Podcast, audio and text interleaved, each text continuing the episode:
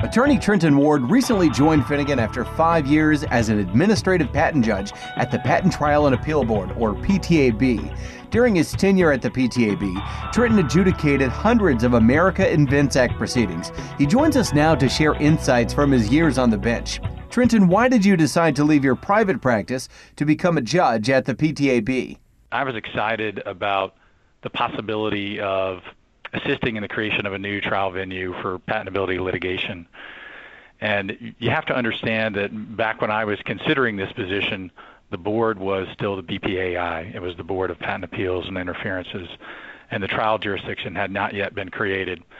So I was evaluating the position based upon the PTAB's potential and was intrigued by the idea of possibly helping to create this alternative trial venue. What was it like to work on some of the first trials at the PTAB? I consider myself lucky that I had the benefit of working with what was a very impressive group of talented judges at the PTAB working on these initial trial cases. And I don't know if the folks outside the PTAB have a full appreciation for just the very large amount of work that took place at the PTAB to ensure that each and every case in the first few months went as smoothly as they did. Did you have any expectation that five years later the Supreme Court would be reviewing the constitutionality of these proceedings? I assumed that the fundamental questions surrounding inter partes review and the related AIA proceedings, CBM, PGR, et cetera, I assumed that those fundamental questions would be reviewed by the Federal Circuit and perhaps a smaller subset reviewed by the Supreme Court.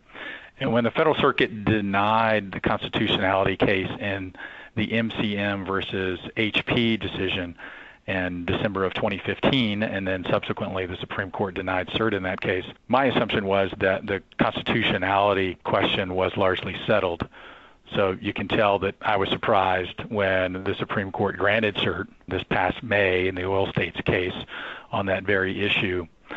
But having had the benefit of attending the oral arguments in the oil states case before the Supreme Court, I can tell you that I remain confident that a majority of the justices will likely affirm the constitutionality of IPR proceedings. What's the primary goal for a judge in an America Invents Act trial? A judge's primary goal in an AIA trial is to provide an accurate determination with respect to patentability.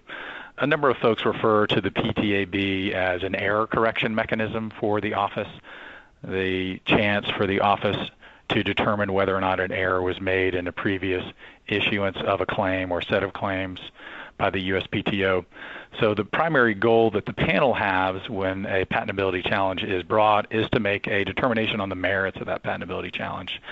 And I think this is important for attorneys to understand that when procedural and administrative issues continue to come up in cases and, and in certain circumstances might present a roadblock to the determination with respect to patentability, that can be frustrating to the panel. The panel does appreciate that you know there are going to be instances in which there are procedural administrative issues that require the attention of the judges. But one thing for attorneys to keep in mind is that there's an expectation that the parties have conferred on an issue prior to bringing it before the panel. And I can tell you that it's frustrating as a judge when a conference call is convened and a particular party raises an issue and then the question is asked as to what the opposing counsel's response to that issue is, and the judges are told that the opposing counsel has not yet been asked. So there is an expectation that parties will meet and confer on issues, but to the extent that they're unable to get an agreement, then the panel is always willing to jump in and help out and determine the best way uh, to go forward in the case. How critical are hearings at the PTAB? You know, this is one of the questions that I think I'm perhaps asked the most often while I was in APJ and asked even more now that I've returned to private practice.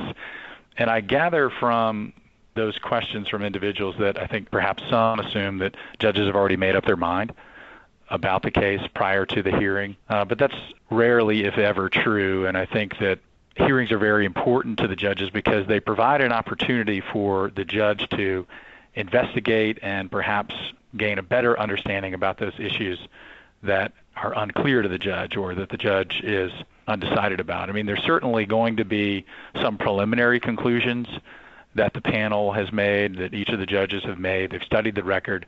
They have an understanding of the case. They'll have made certain preliminary conclusions about the case.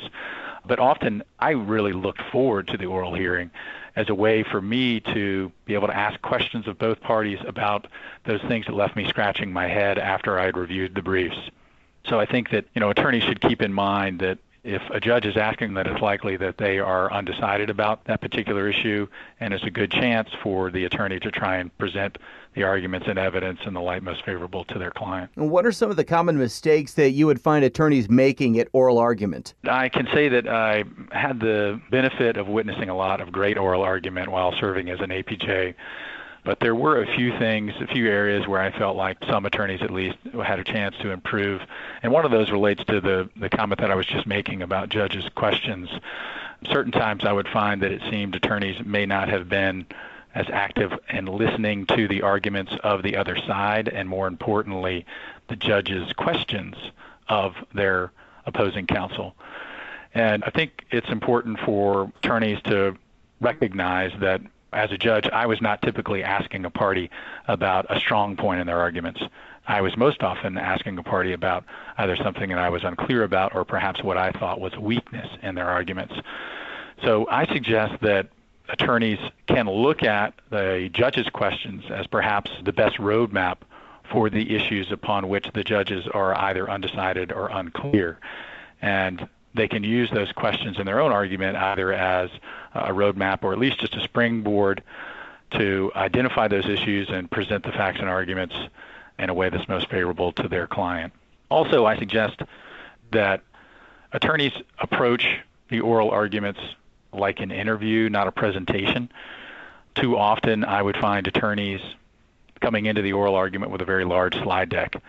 They may come in with 100 plus slides for a particular argument and in the relatively short amount of time allotted for the hearing attempt to race from slide 1 to slide 125 and rarely was that the most effective oral advocacy.